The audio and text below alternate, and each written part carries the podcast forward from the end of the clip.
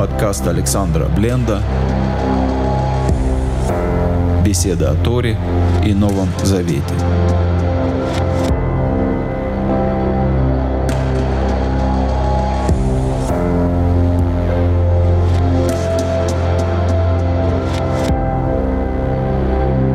Мы будем читать несколько историй, в основном из Талмуда, из трактата Гитин, в которых Раби Йоханан и другие мудрецы обсуждают о причинах разрушения храма. Причины не геополитические, не исторические и не теологические. Они приводят примеры житейские, которые, на их взгляд, иллюстрируют то, что храм разрушен из-за состояния общества. Мы начнем с это 55-й лист трактата Гетин, 55б, значит, трактат Гетин, Вавилонский Талмуд, Омар Раби Йоханан, сказал Раби Йоханан, Май Дехтив, что означает написанное? Ашрей Адам Мифахет Тамид, Макше Лебо и Фоль Бераа. Это он цитирует книгу «Притч», 28 глава, 14 стих. «Блажен человек, который всегда страшится а ожесточающее сердце свое попадет в беду. Мифахед страшится, в данном случае бдителен, смотрит вперед, предусматривает возможное развитие событий. Не просто дрожит от страха. Что означает этот стих? А камца у Варкамца Харув Иерусалим. Из-за камцы и Баркамцы был разрушен Иерусалим. А Тарнегола в Тарнегольта Харув Турмалка. Был такой большой город, мы не знаем, где он был, и э, этот город назывался Турмалка, что в переводе означает «гора царя». Видимо, было большое укрепление, большое поселение. И этот город разрушен был из-за петушка и курицы. Ашка Дриспак Харув Вейтар. Из-за дышла, некоторые говорят, из-за оси колесницы, из-за какой-то детали в колеснице был разрушен Бейтар. Рабелханан рассказывает о том, что, на его взгляд, является причиной катастрофы, произошедшей с э, Израилем. А камцы Баркамцы Хару Иерусалим. Из-за камцы и баркамцы был разрушен Иерусалим. Эта история, наверное, известна каждому израильскому, даже не школьнику, а детсадовцу. Но мы ее перечитаем еще раз. Дауа Гавра был такой человек, Дарахмея Камца Уваль, Уваль Дваве Барканца. Был такой человек, у которого был э, возлюбленный, близкий человек, которого звали Камца, и ненавидимый человек, которого звали Баркамца. Естественно, можно задать вопрос, насколько, насколько вероятно, что у человека будет э, друг, которого зовут, скажем, Зоненштейн, и ненавистник, которого зовут Моргенштейн. То есть э, эти имена, скорее всего, шифруют кого-то. Есть такие мнения, есть разные э, попытки раскусить, кого они тут скрывают. Еще э, одно предположение, что камца, камца действительно на арамейском значит кузнечик, а баркамца означает другое насекомое. То есть это два каких-то насекомых. Э, камца — это арамейский перевод э, слова, которое используют разведчики, когда говорят «мы были в их глазах, как саранча». То есть что-то такое мелкое и так далее. Вот некий человек, имя которого мы так и не знаем, мы знаем, что у него был друг э, Камца и ненавистник Баркамца. А вот солдат, он устроил пир, закатил пир. Опять-таки, времена в Иерусалиме тяжелые, и то, что он делает пир, это очень показательно. Это своего рода пир во время чумы. В Иерусалиме очень плохо живет, полно бедноты. Этот товарищ пирует. Омар Лелишмая, он сказал своему слуге, у него еще есть слуга, «Зель эйтили камца, пойди и приведи мне на пир камцу». Азаль, эйтили баркамца. Пошел и привел баркамцу. А Таишкахия, да авиатив, умерли. Когда вдруг хозяин пира обнаружил, что Баркамца пришел и сидит на пиру, сказал ему, и говорит он ему в третьем лице, «Мигдеяу гавра баль вава дау гаврагу». Разве мы, разве этот человек не враг того человека, то есть разве мы с тобой не враги? Он говорит это в третьем лице, как бы разве тот мужик тому мужику не враг? Май байта, что ты сюда пришел-то? Что тебя привело сюда? Кумпук, встань и проваливай. Марлей сказал ему, Уиль Ватай, Шавка, если я уже пришел сюда, оставь меня в покое, дай мне досидеть. В Ягим налях, дмейма де ахальна шатина. Я тебе дам денежку за все, что я тут съем и выпью. Я оплачу счет. Умар Лейло сказал ему нет. Амар Лей, Яхвин Аллах, Дмей, Депалка, Десудатайх. Я тебе приведу, я тебе дам оплату половины всего твоего пира. Амар Лейло сказал ему нет. Амар Лея сказал ему, Яхвин Аллах, Дмей, Коля Судатайх. Я тебе дам деньги за всю трапезу. Омар Лейло, Накте Бейдея, Вукмея Вавки. И он его взял в белые рученьки, поднял и вышвырнул. Такая вот история. Омар Лей сказал, э, про что Омар, Лей, Омар сказал себе, выгнанный баркамца, сказал себе, Уильве Гава Ятвей Рабанан Вилумахубе, поскольку там сидели мудрецы и не возражали, Шма минака нихалаву. Значит, им это все комфортно. Они чувствовали, что все, все путем, все нормально. Изель эхольбау курцаби малька. Пойду и донесу царю. А за Намар Кейсар пошел и сказал царю, Мардухбах Иудай. Евреи восстали против тебя, умерли. Миямар. Он ему сказал, ну, ты-то откуда кто тебе сказал? Умра Шадар Курбана, пошли им жертву, по закону можно принимать жертву в храм от язычника, ну, тем более от высокопоставленного язычника. Хазит и Мекаравина, и посмотришь, они в жертву. Азаль пошел, Шадар Баяда Аглятальта, и послал хорошего э, такого трехлетнего бычка. Это считается как бы лучший э, из э, вариантов крупного рогатого скота. Верди Дикати пока вел его, этот баркамца вел бычка в храм, Шада Беймума э, нанес ему ущерб, сделал ему повреждение.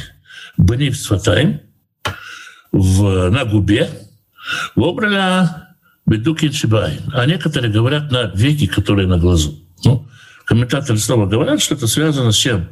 Что мудрецы молчали или делали вид, что не видят. Поэтому повреждение у бычка на губе или на веке. Духта это такие места, которые для евреев считаются достаточным пороком, чтобы жертву не приносить, а для римлян не считаются. То есть римляне скажут, ну и что такого, ну у него тут царапина на губе, ну и не факт, что его нельзя понести. А для евреев это проблема. Савра обрадовали Карвея Мишум Шалом Мальхут. Э, мудрецы рассуждали и решили, что ради мира с Цезарем нужно принести его в жертву. Умар Раби Захария бен Авкулес, Захария бен Авкулес вступил в эту дискуссию и сказал, я бру, если мы так сделаем, скажут, Балей Мумин, крови Легабей Мизбех. Скажут, что жертву с э, пороком можно приносить на жертвенник. Савор Лемекатлея. Прикинули, что, может быть, этого баркамцу просто убить Далё Язель Лим, чтобы он не пошел и не рассказал. А Марло Раби Захария сказал на это тот же самый Раби Захария, говорю, скажут, Матель Мумбек Душим Ярек. Скажут, тот, кто повреждает жертвы, будет убит. И Раби Йоханан заканчивает свой рассказ и говорит так, Омар Раби Йоханан. Сказал Раби Йоханан, Альванато, дотошность или мелочность или въедливость Раби Захария бен Авкулас, Раби Захария бен Авкуласа, Эхривает Бейтейну, разрушила дом наш, э, Эхривает Бейтейну, разрушила дом наш, Весарфает Ихалейну, и сожгла храм наш, Веглитейну Мерцейну, и выгнала нас из дома нашего. Это первая история такая последовательность разных действий. Одно является другого, и в результате все плохо, да? Вот Рабьехана можно, можно как бы, как сказать, заняться вопросом, кто виноват. Ну, можно начать со слуги, который перепутал, но слуга э, это как бы мелкая сошка. Можно подумать, что зачем Баркамца вообще пришел на это мероприятие, если он знает, что его не любят там. Можно сказать, рассчитывал, что с ним помирятся. Почему не подошел к хозяину помириться? Можно обвинить Баркамцу в том, что пошел и донес. Можно обвинить хозяина в том, что он выгнал Баркамцу с пира. Можно обвинить мудрецов, которые сидели и молчали. Можно обвинить Кесаря, который на все это разозлился. Но Раби Йоханан, как э, фарисей, обвиняет во всем дотошность Раби Захара Ибн Авкураса. Э, Раби Захар Ибн кстати, нигде больше не упоминается, кроме вот этой истории. В другом Медрше написано, что он был среди гостей на этом Перу, и ему тоже было безразлично, что баркамцу выгоняют. Но, в общем, это какой-то такой не сильно-то авторитетный раввин, и его принцип — сидеть и ничего не делать. Он сосредоточен на каких-то мелких аспектах картины, он всю картину не видит. То есть э, по, как сказать, юридический, с точки зрения закона, можно сказать, что он прав. У него есть какие-то опасения, но он, э, его опасения не принимает во внимание, что могут разрушить храм, и тогда долго будет бесполезно, кто что скажет, потому что говорить никому не останется. То есть вопрос, э, в, как, как, что это говорит о жизни людей того времени. Просто картинка. Ну, люди были миролюбивыми, наверное, и не стремились. Ну вот как как-то в западных странах, даже если конфликтуют, но все равно стараются соблюсти приличие внешне. Там улыбаются, благодарят. Тут как бы такого нету вообще, мне кажется. То есть ненависть, она, э, вот, ну, как бы часто же говорят, что храм разрушен сенат хинам, напрасно ненависть. Мы вообще тут не знаем, из-за чего поссорились э, хозяин пира и баркамцы. Может быть, у них, э, может быть, у них есть, э, как сказать, серьезные причины на спор. Кроме того, ну, я не знаю, вот у, как у тебя, как у кого, есть люди, которых я к себе на пиршество не позову и не очень захочу видеть на своем пиршестве. Но у меня таких мало, но я думаю, что есть люди, у которых больше, меньше. То есть такое явление, что мы кого-то не хотим у себя дома видеть на своем перу, на своей свадьбе, оно вполне естественно. То, что дело не в деньгах, тоже вполне естественно. То есть сам по себе конфликт, я думаю, существует и в сегодняшние дни, как вариант. Но Тут такая позорная ситуация, тем, что он выгоняет его. Действительно, мы не знаем конфликта. Но внешне вторая страна пытается вести себя прилично и компенсировать неудобства. Хотя, конечно, вот как ты сказал, как пришел, да, если он ему был известен. Но так на поверхности, на, вот на первое впечатление, кажется, что все-таки хозяин пира, вот, Равин, он, как сказать, ну, потерпи, ты его вообще не сразу заметил. Пусть сидит себе спокойненько, покушает. Ну да. Зачем нужно вот усугублять и позорить человека? Есть же заповедь, что нельзя позорить другого. Но Раби Йоханан э, развивает свою линию. И вот э, другой рассказ. История о разрушении поселения большого города под Все названием... На ту же тему, да? Да, история о названии поселения, о разрушении поселения, которое называлось Турмалка или Царская горка. Турмалке, я сейчас буду уже читать по-русски, потому что так, ну, проще. В Турмалке существовал обычай, когда есть свадьба, перед свадебной процессией, перед женихом и невесту, и несли петуха и курица, символ плодородия. Их отпускали потом и говорили, вот вам размножаться, как э, эта курочка и петушок. Живите долго и счастливо. Естественно, перед тем, как их выпустить, их держали в клеточках специальных, таких рядом со свадебной процессией, чтобы они были под рукой. Однажды римские воины встретили свадебное шествие и отобрали петуха и курицу. Ну, воины, армия как бы имеет обычай подъедаться у жителей оккупированных территорий, а тут петушок и курица, понятно. Свадебные гости кинулись на римлян и побили их. То есть э, жителям Турмалки было важно свою курочку и петушка отбить. Важно обычаи соблюсти. На свадьба, как же мы без петушка и курицы? Кинулись на римлян, побили их. Императору донесли и сказали, иудеи взбунтовались против тебя. Император пошел на Турмалку. Ну, под императором скорее имеется в виду какой-то местный воевод. Дальше э, немножко сказочная история. Был среди жителей Турмалки некий богатырь, которого звали Бардароми, южанин. Человек этот делал прыжок в одну милю длиной. И на всей территории, так сказать, радиус он в милю, и производил избиение всех римлян. Увидев это побоище, снял император корону свою, положив ее на землю, сказал Всевышнему, «Владыка мира, молю тебя, не передавай меня и царство моего в руки одного человека». Так, помолился римский император. Бардароми, услышав это, воскликнул, «Не ты ли, Господи, отринул нас, и не выходишь, Боже, с войсками нашими?» То есть Барнароми э, сказал, а ты, Боже, не вмешивайся вообще, ты нас бросил давно, мы тут без тебя справляемся, справимся и сейчас. И этого Бардароми ужалила змея, и он умер. Император сказал, раз уже со мной случилось чудо, я оставлю этот город в покое, я прощу им. И как только император удалился на какое-то расстояние, в Бармалке принялись пировать, веселиться, и освещение на этом пиру было такое, что на расстоянии нескольких миль можно было видеть.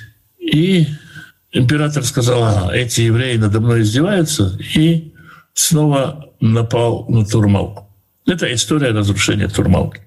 Тут уже переходим от персонального уровня на общественные какие-то группы людей, армия, свадебная процессия, город, официальный представитель КЕС. Да, но по-прежнему, по-прежнему для жителей Турмалки важнее курочка и петушок, они глобальной картины не видят. То есть они видят какие-то мелочи, какие-то семиминутные моменты, они не видят ничего больше. Не вражда, тут больше... Ну, потому что если бы... Обычно же воинственность такая по защите своих интересов. Привет, да? Вот. А тут просто это может быть не совсем разумно, не соизмеряя, что есть войско и более могущественный царь. Да, холодный расчет. То есть тут, тут не столько вражда, тут сколько, ну как сказать, халатность такая, безответственность, понты.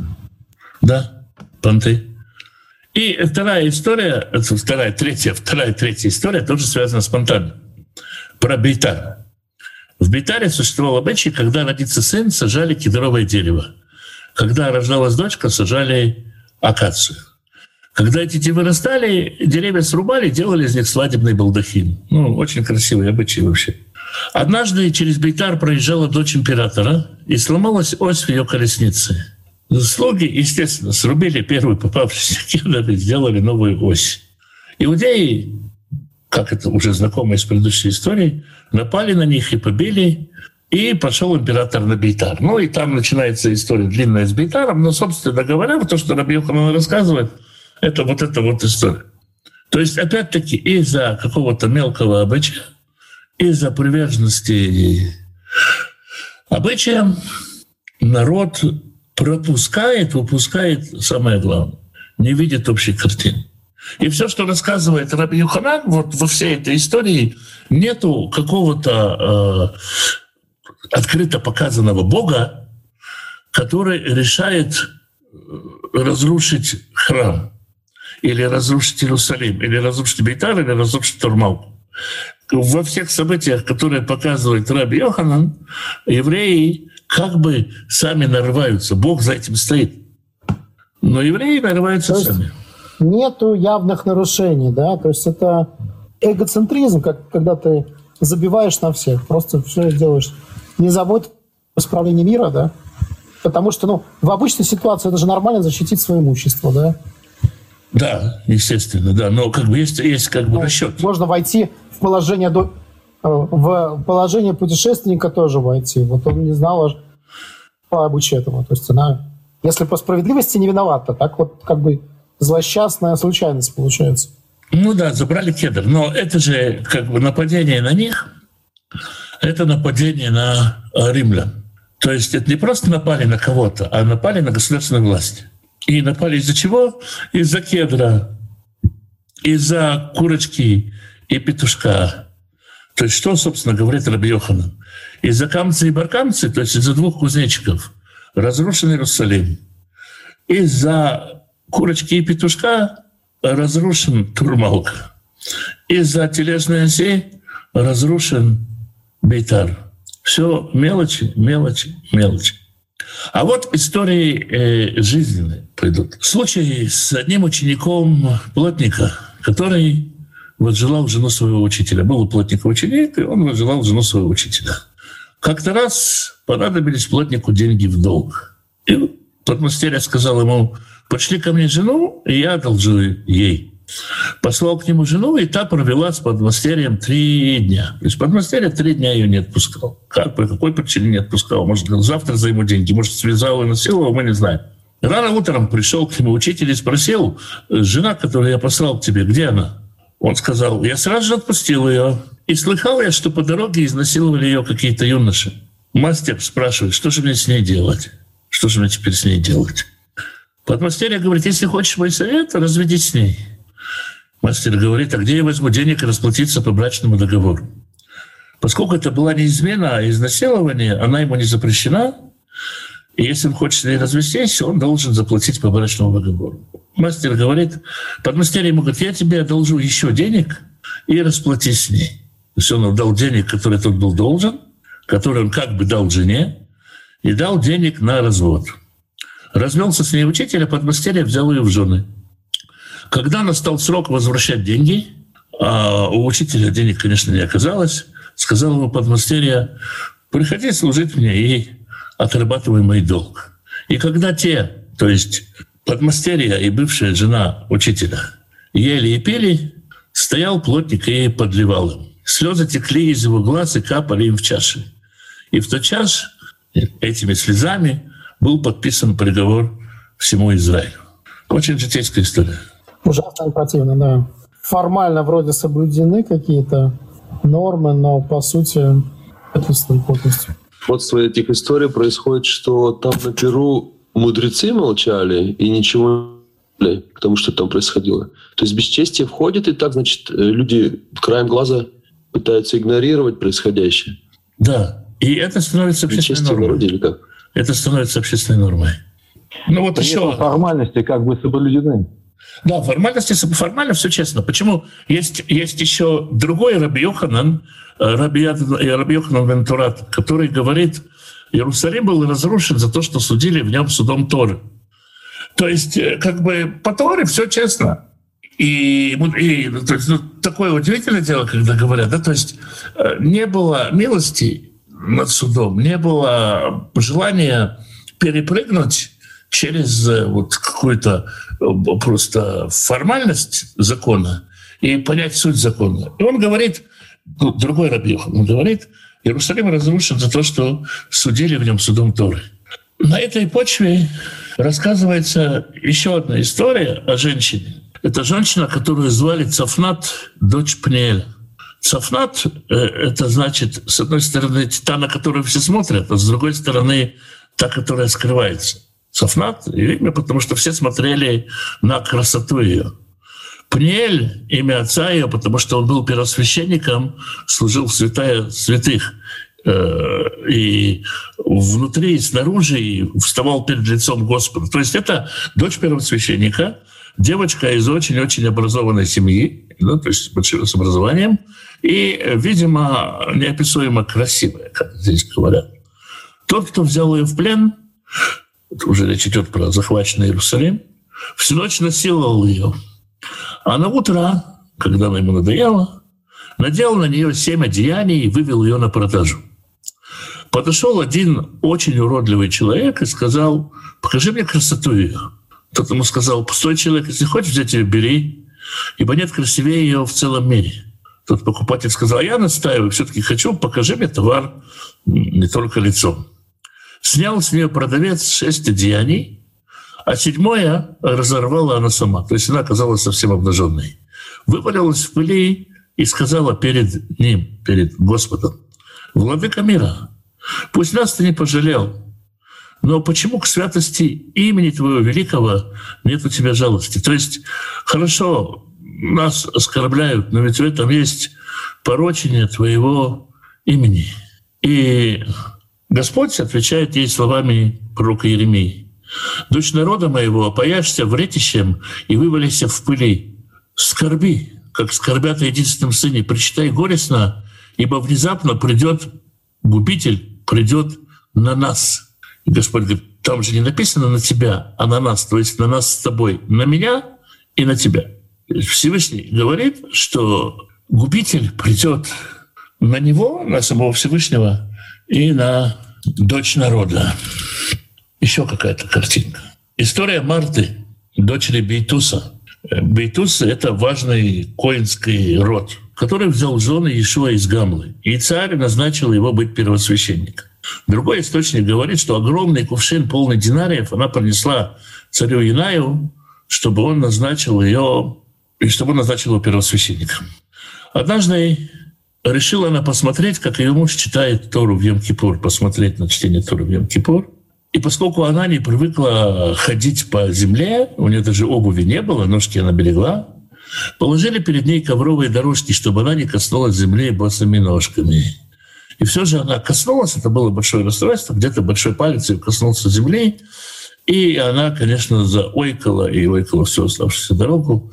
Сказала Лизар бен Садок, видел я, как привязали ее за волосы к лошадям, к хвостам лошадей, и лошади понесли ее. И я сказал о ней стих, стих из книги «Дворим», Э, второзаконие, изнеженная, избалованная в среде твоей, которая ступни ноги своей не пробовала ставить на землю от избалованности и изнеженности. Есть какие-то два мира. То есть в одном мире живут простые люди, в другом мире живут люди, которые в Йом-Кипур, когда люди избегают обуви, когда люди ходят э, в, в грубой одежде, обуви, в грубой одежде или босиком, она ходит по коврикам. И вот то, что с ней происходит. И все вот эти иллюстрации, ни в одной из них нету, что вот Бог посмотрел на это и решил. А мудрецы говорят, ну вот посмотрите на эти ситуации, все вот эти ситуации, и, и увидите причины разрушения храма. Случай с Мирьям, дочерью Нагдимона. Вот это тот самый Никодим Бенгурион, который мудрецы постановили вписать 500 золотых динариев на благовоние. То есть в ее содержание, которое должны были ей давать, было 500 золотых динариев. Давайте посчитаем, что такое 500 золотых динариев. Один золотой динарий — это 24 серебряных динария. Один, то есть месячный заработок, да? Если посчитать, что... Э, нет, так. А один серебряный динарий — это 24 простых динария. То есть один серебряный динарий — это месячный заработок. Один золотой динарий — это заработок за 24 месяца, то есть за два года. 500 золотых динариев — это заработок за тысячу лет. Мудрецы назначили ей вписать 500 золотых динариев на благовоние. То есть у нее были разные статьи расходов на одежду, на еду. И вот раздел косметика у нее был э, такой вот бюджет. А она при этом проклинала их, говоря, дочерям своим будете такие суммы выписывать. Раби Аха, который слушает этот рассказ, говорит, ну, я бы на это аминь сказал. То есть я с радостью, что ну, моей дочке такие суммы. Раби Лазар бен Садок говорит, я увидел ее собирающей зерна между копыт лошадей в Аку. И прочитал о ней стих, если ты не знаешь прекраснейшей женщин, то пойди по следам овец и паси козлят твоих у шатров пастушеских. И он говорит, не читай слово козлят, а читай его как слово трупики. Трупы. То есть вот еще одна как бы иллюстрация причин, можно сказать, разрушения храма. Гамара добавляет там рассуждение, тому добавляет рассуждение. Почему так получилось, что дочь Бенгуриона, который, в общем-то, благотворительностью занимался, не был такой оторванной от мира, как она? Почему она опустилась до этого? И говорится, что гордостью страдал, ему нравилось. Вот. Эта благотворительность грела ему гордость. Поэтому так получилось с его дочерью. Но вот, вот, вот все это, все эти рассказы, это то, что мудрецы говорят о причинах разрушения храма. Это такие иллюстрации, заметки, эссе о жизни евреев первого века, знатных евреев первого века. Кроме разве что плотника и его ученика, здесь все люди такие грамотные, э, достойные, статусные, первосвященник, дети первосвященника, учителя, финансовые олигархи. Вот эта картина, которая рисует состояние людей накануне разрушения храма. Ну, нам это как-то все очень знакомо из окружающей нас реальности. Каждый день мы видим, слышим. То есть ты говоришь, ничего экстраординарного во всех этих историях более-менее нет. Ну, конечно, сегодня за волосы не привязывают женщин к лошадям. В Газе вот, на мотоцикл привязывают. Но, в принципе, вот вся вот эта ситуация, она и сейчас существует. Я не говорю, что нету ничего особенного, просто мы же говорим про страну Израиля. Я и в окружающем мире, честно говоря, не могу спокойно такое смотреть, поэтому вот закрываю глаза и закрываю уши. Метод мудрецов. Одно понятно, что это вызывающий как бы далеко от Тора. Это не просто какое-то напряжение или неведение. Это вот просто... Ну, это как священники, которые там грабят людей, там православные, или там как... Это перелитая чаша, когда бесчестие делается по-честному и беззаконие по законному, да? То есть мы сегодня живем в таком мире, в каждой стране, наверное, куча примеров, и волосы становятся дыбом. А главное, все правильно, да? Да, адвокаты есть, которые могут... Главное, все честно стопор. А? Адвокаты могут э, оправдать все, что угодно, да. Не по понятиям, вообще, даже близко. То есть вот в преступном мире есть понятия, но они как-то в сторону справедливости. Может быть, там извращенно, непонятно, грубо, но есть какой-то ориентир на чуть-чуть справедливость. Тут понятно, что справедливость просто не интересует никого. Вот. С одной стороны, суд Торы, а с другой стороны, справедливости никакой нет. Но вот еще ты говорил, что наказание — это как бы не действие Бога свыше, это, получается, последствия действий коллективных и индивидуальных. То есть Бог уже все сказал. Бог уже все сказал, всем все известно. Исправить ситуацию тоже реально может каждый просто. Начни делать справедливо. Ну вот если вспомнить э, другую ситуацию... Правильно ли я услышал? Костя. Э, простите, я правильно услышал, что э, Бог не наказывает, а работает некий механизм, который запущен и это следствие наших действий. Да, ну, естественно, что в этом смысле. Бог управляет миром, но это не чудесным образом Бог Бог взял и сам бомбанул храм, а именно события в обществе, они привели к тому, что э, храм был разрушен. То есть э, Бог, когда говорит о разрушении, Он говорит, если вы будете так делать, то вот это вот случится. Как если ты сунешь палец в розетку, тебя ударит током. Это, как бы, с одной стороны, не пророчество, а знание. Вот есть э, такая штука. Э, едешь с ним, она тебе говорит, там, ты приедешь к цели через час 15, например. Не потому что она пророческая, потому что она все видит, у нее как это глаза по всей земле, она собирает информацию. И точно так же здесь. Есть история, когда умирает Шломо, и на его место встает его сын Рехавам. И до этого Всевышний говорит Шламо перед смертью, что я заберу царство твоего сына. У другого человека, Яроваму, является пророк, Ешелани, и срывает с него одежду, разрывает это на 10 кусков и говорит, разорвется царство, ты будешь на царстве после, вместо э, вместо Рахавама ты будешь царствовать десятью коленами, а два колена останутся у Давида, дает ему пророчество. Рахавам про это ничего не знает. Когда умирает Шламо, Рахавам приходит говорить с народом, и народ ему говорит, слушай, при Шламо были такие высокие налоги, дай послабление, и мы тебя воцарим, мы тебя любим, но дай послабление налог. Рахавам говорит, дайте мне три дня посоветоваться. Идет и прежде всего советуется со стариками с теми, кто был советником отца, когда он был жив, советниками Шломо. Представьте, что есть Шломо, мудрейший из людей, у него есть какие-то советники. Советники говорят Рахаваму, ты, э, если сейчас послушаешь этому народу, и сейчас ты будешь им слугой, они тебе навечно будут рабами. Ты сейчас дашь послабление, ты сейчас ослабишь, они тебе поверят, они за тобой пойдут, потом ты постепенно ну, поднимешь налоги. В общем, как бы дипломатично надо быть. И не слушая никакого другого мнения, сказано, что Рахавам сразу отверг эту позицию. И пошел советоваться с детьми, с которыми рос. А дети, которые, с которыми он рос, они говорят ему по-другому. У них, у них тоже есть логика. Они говорят, смотри, они тобой пренебрегают. Попробовали бы они у Шломо попросить снизить налоги или еще у Давида. То, что они к тебе обращаются, это уже пренебрежение. Ты должен показать, что ты меньше, что ты человек, что ты царь. Должен проявить жесткость сейчас, что потом они тебе сядут на шею. Иди и скажи им, что мой мизинец толще, чем бедро моего отца. Это, кстати, мизинец эфемизм. То есть не мизинец имеется в виду, но скажи, что я крутой, и что отец... Не как мизинец. Не как мизинец. И отец мой наказывал вас плетьми, а я вас буду наказывать плетьми шипованными, кусочами.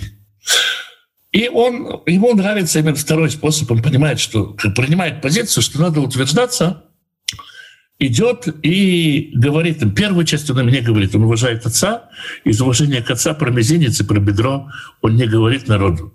Он говорит им про шипы, про плетки, и народ сказал, да по шатрам разойдемся. Тот посылает налогового инспектора, его убивают. С этого все начинается. Но потом мы видим, что Рахавам, который остался править именно в Иудее, он набрал себе жен, ну не тысячу, как у Шлемо, ему далеко, но 120 набрал. И, то есть он доказывает всем, как это же бывает трудно, когда ты приходишь э, после великого правителя отца, его сыном, и тяжело, да. Есть, есть какие-то люди, которые дети известных артистов или политиков, им, им трудно это нести. И вот он как бы пытался доказать им, что он не хуже Шламо. Но я к чему это говорю? К тому, что если бы он послушался э, первых советников, то что бы делал со своими разорванными на 10 кусков одеждами Яровам? Пошел в окном и сказал, шей мне обратно мою одежду. Порочь, чтобы не сбылось, нет. Но Всевышний говорит, потому что понимает уже, что вот у Шломо такой сынок, что он горделивый, что дело пойдет именно так и никак иначе. Не то, что у него не было свободы воли, у него была свобода воли становиться таким или не становиться таким. Когда он стал таким, то уже было понятно, что он решает. То же самое и здесь. Общество уже такое, уже священники такие, уже все сформировалось, все устоялось, и храму в этой компании нечего делать, Иерусалиму в этой компании нечего делать. То есть работают определенные алгоритмы, э, срабатывающие, исходя из предрасположенности, там, скажем, личности и общества. Да, Бог может эти процессы ну, тормозить. Ну, понятно, зачем храм, когда, когда у людей не хватает ну, как бы уважения к тому, чей храм, настолько, что даже в простых вещах не обращают внимания, то зачем храм?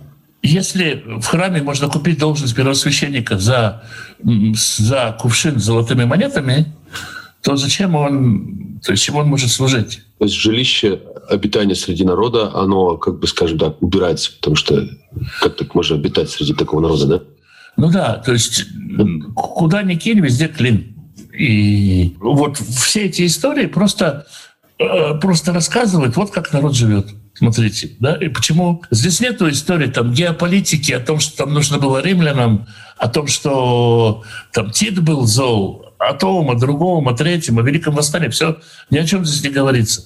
Здесь говорится просто о том, потому что, потому что мы, мы же за политику не отвечаем на самом деле, да, можно сказать. Мы живем в странах, где за нас решение принимается, что россиянин отвечает за решение Путина или немец отвечает за решение немецкого правительства.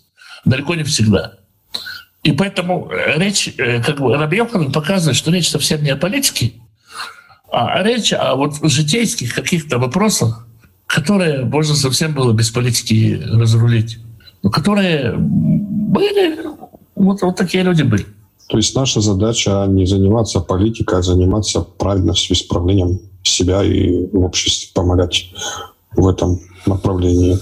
Ну да, какие бы ни были крутые политики, ну вот тот же самый Шломо, да, мы коснулись Шломо, мудрейший из людей, да, то есть ну, товарищ мудрый, но действительно он э, обложил народ невероятными налогами со всем своим строительством. Ну, вот я, может, действительно сделаю беседу по поводу Шломо, но он э, обложил народ И сначала, конечно, это было на строительство храма и так далее, а потом он ведь стал строить э, для своих жен капища тоже за счет народа.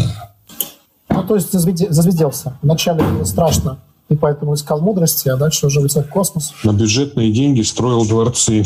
Да тут ведь, э, ведь как бы Со Давид...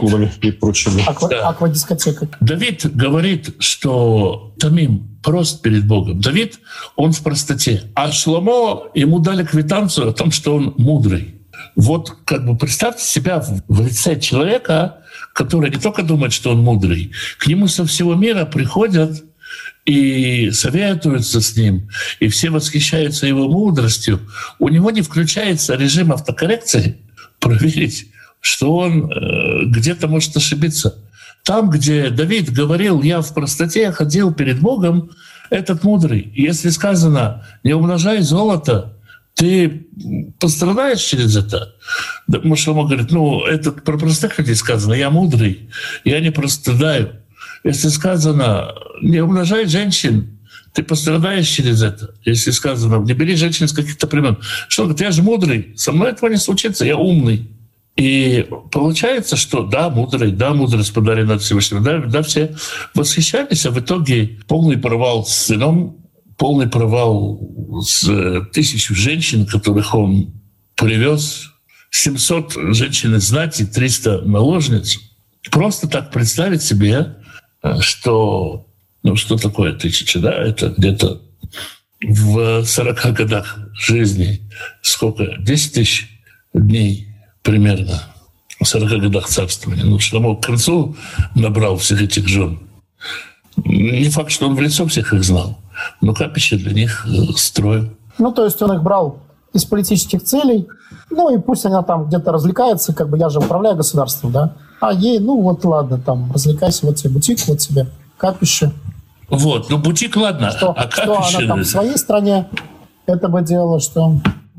Ну да. Плюс ведь еще на самом деле э, соотношение Авадазара в отношении идолопоклонства, там есть, э, э, за этим стоит э, какая-никакая философия. То есть во времена Шломо э, за этим уже были какие-никакие идеи. Вот был Бальпаур, такой божок, Бальпаур. Культ почитания его был в том, что перед ним справляли нужду. В основном большую, но можно было и малую за бедность. Вот, кстати, философия здесь совсем непонятна. Не знаю, Э. это уместно здесь это обсуждать. В трактате «Шаббат» есть история про человека, который ехал с какой-то язычницей, и она сказала, я, я- я тут зайду в этот в капище Баль, Бальпаора, почту его. Ну, и он ее ждал, сказал, ну, пошла, теперь я зайду. И он решил поиздеваться и там справил свою нужду, и решил подтереться носом этой статуи. Увидели жрецы это и сказали, вау, никто еще так не служил Бальпору, как ты. Круто! И ну, это реальный рассказ. Почему на самом деле, что за этим стоит? Во-первых, все, что естественно, то не безобразно. Ну, это самая простая формулировка. Во-вторых, ведь наш Бог, э, Бальпоор, он настолько крут, что он проникает казалось, в самое нечистое, в самые глубины нечистоты он проникает. Вот такой вот он сильный Бог. Он присутствует везде. Бог, который всегда с нами. Да, Бог, который всегда с нами. Принимает меня таким, какой я есть. Да, он принимает меня таким, какой я есть, и его слава раскрывается даже вот в этой нечистоте. Это же такой великий Бог. Вот. И как бы, ну, кажется, дурацкая идея, но ее можно очень-очень красиво подать. Есть такой... Безусловное принятие, безусловная любовь и без... Да, вот. И кроме того, ну как бы, когда человек, как Шломо, общается со всякими умниками э, разными, то можно зародиться разными умностями. То есть, э, ну, ты думаешь, вот это считается интеллектуальным, вот это считается интеллектуальным. Человек становится открытым к идеям, которые, по сути, идиотские. Когда человек если человек общается с людьми, которые, скажем, нецензурно выражаются, рассказывают сальные анекдоты, это может заразить. Но вот это умствование тоже может э, заразить. Вот есть такой, э, недавно была история, есть такой итальянский скульптор, э, Сальвадоре Гарау его зовут. Сальвадоре Гарау продал за 15 тысяч евро невидимую скульптуру. То есть эта скульптура совершенно нематериальна, она размером 2 на 2 метра, она требует определенных условий хранения, но ее нету. Она существует только в воображении. Как вот это новое платье короля было у Андерсона, только он его продал за 15 тысяч евро, как вот э, такую, как сказать, ну там за этим, за этим стоит э, какая-то идея. Идея, которым э, за это стоит, ну сейчас э, пространство, наполненное энергией, и, в общем, э, год назад... Идеальная икона. Год и назад, икона, и нарушения нету заповеди. Да, Год назад он делал скульптуру, которая называлась э, «Будда в созерцании». Это тоже была пустота, но она была огорожена ленточками, как вот в музее ленточками огораживают. И тоже продал ее за 10 тысяч евро. Вот. А теперь он как бы, ну, Будда уже насозерцал, теперь он продает вот э, такую скульптуру, вот в мае продал, недавно совершенно.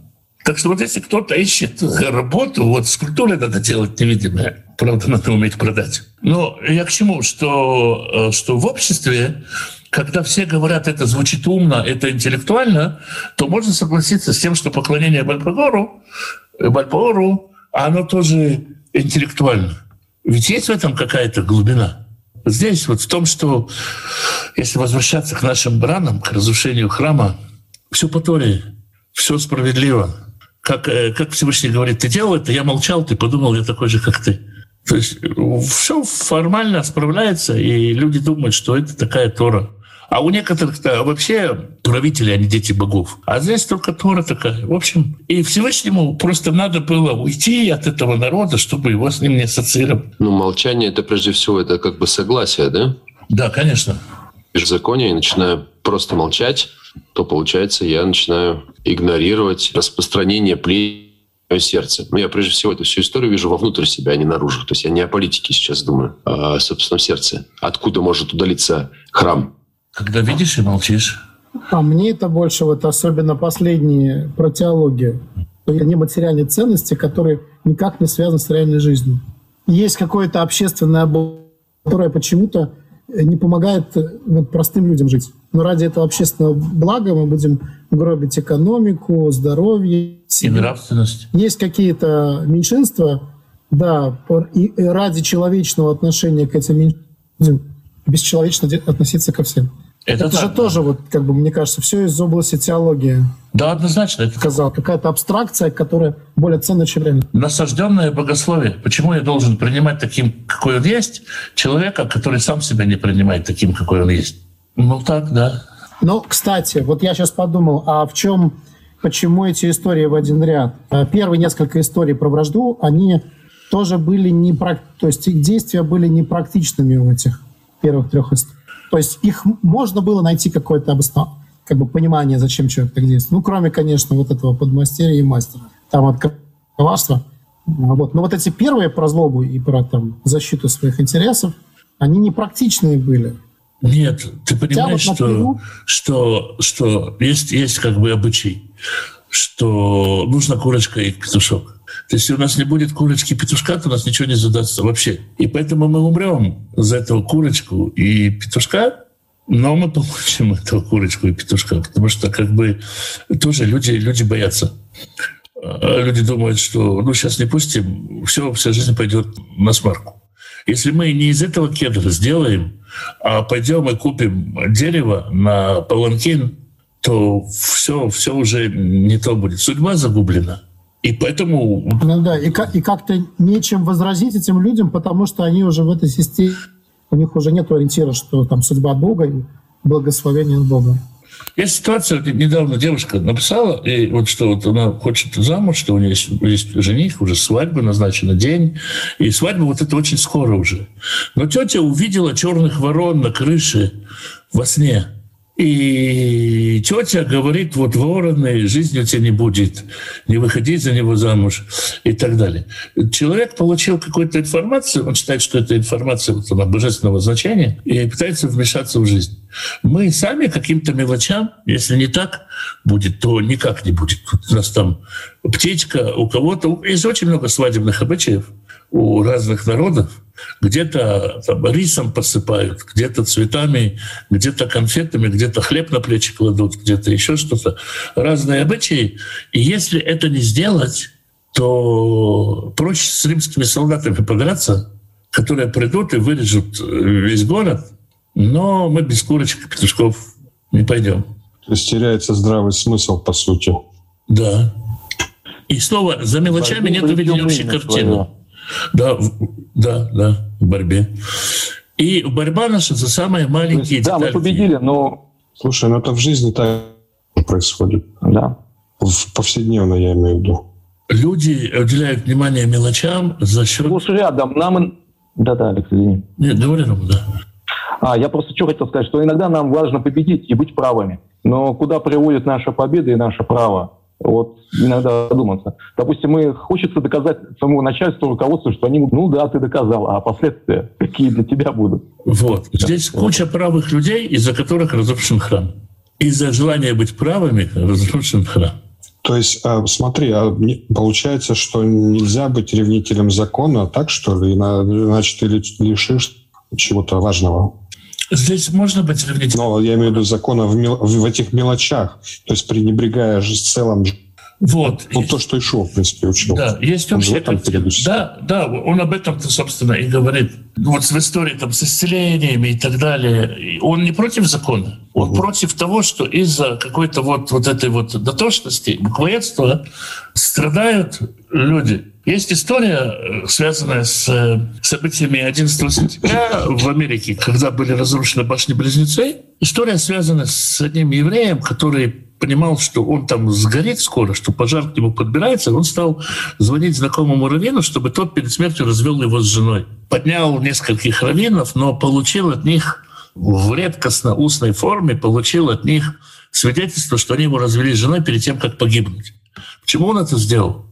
Потому что если тело не будет опознано, жену не признают вдовой, она не сможет выйти замуж, это может затянуться на многие годы, будет считаться без вести пропавшим и так далее. То есть страшная ситуация. В Израиле была ситуация, когда много ребят пропало на войне судного дня, и их молодые жены, потому что забраны были молодые люди, не могли просто ничего, ни, никак не выйти замуж, ничего. И один раввин, Рафават Юсеф, постановил всех э, считать вдовами, чьи мужья не вернулись, там, скажем, через 10 лет. Почему это происходит? Почему есть опасения, что кто-то будет настаивать на букве и не даст бедной женщине возможность, э, как вдове, выйти замуж еще, как-то продолжать жизнь. Поэтому люди, которые берут это в расчет, это до сих пор живо, вот человек в последние минуты своей жизни, вместо того, чтобы, может быть, позвонить своей жене, сказать, что он ее любит, детям сказать, что он их любит, он добивался развода. Это же страшно. С одной стороны, ну, такое действие, которое дает ему возможность его жене продолжать жизнь, это вообще не понять тому, кто, кто, кто не в этом. Но вот эти все мелочности, которые здесь происходят, о которых мы здесь слышим, они же все по сравнению с той катастрофой, которая пришла. Я как-то все пытаюсь классифицировать все эти случаи. И то есть я вижу отсутствие доброты, отсутствие справедливости, оторванность, ну, непрактичность, оторванность от жизни, может быть, это одно и то же. И вот эта вот невидимость явного божественного вмешательства. Из истории женщины понятно, что Бог говорит, они оскорбят и тебя, и меня. То есть вы на земле ответственны за то, чтобы Бог не был оскорблен, чтобы имя Божье не было у народов хулима. И поэтому, когда женщина предъявляет ему претензию и говорит, почему ты за себя не вступишься? Он говорит, я же, я же вам говорил, что придут и ограбят и вас, и меня, если... То есть вы должны были за меня вступиться. За Тору, за справедливость и за все. Вот эти мудрецы, которые не вступились за выгоняемого баркамцу, Иногда выгоднее молчать, чем э, сносить все это. Сколько церквей, скажем, сегодня э, повесили радужные флаги, с радостью соглашаясь, что мы со всем этим. Так проще же. То есть свадебный конфликт это был конфликт не двух человек, а конфликт всех присутствующих. Ну да. Там включился массовый игнор. Это была катастрофа. Это не обязательно была свадьба, это был какой-то пир. Ну да, да. Ну и мелочей еще. Это мы оцениваем по каким-то критериям, что важно, что не важно. Вот эта мелкая вещь здесь можно нарушить, нельзя нарушить. А важно только то, что здесь сейчас, насколько это уместно и справедливо. Ну да. Я еще хочу сказать, сейчас вот обдумываю то, что мы сегодня обсуждали, знаете, и про ощущение такое, что вот э, мысль постоянно ускользает, то есть вот не могу зацепиться. Вот где-то вот оно что-то вроде бы нащупываешь, а, вот причину всего, и тут же куда-то оно убегает. То есть как-то все очень скрыто и неявно, совсем неявно. Причина, наверное, отсутствие общественной нравственности, отсутствие понятий. Нас в детстве учили, например, говорили такое слово «так некрасиво поступать». Не неправильно, не плохо, а некрасиво. Было стремление какой-то красивой, эстетичной этики, если хотите. А здесь всем все равно. То есть мы, мы так живем, и все. И, и вроде бы ощущение, что так и должно быть. Ну да, как бы все формальности соблюдены, да, законы не нарушены, а по факту выходит такое беззаконие. Да.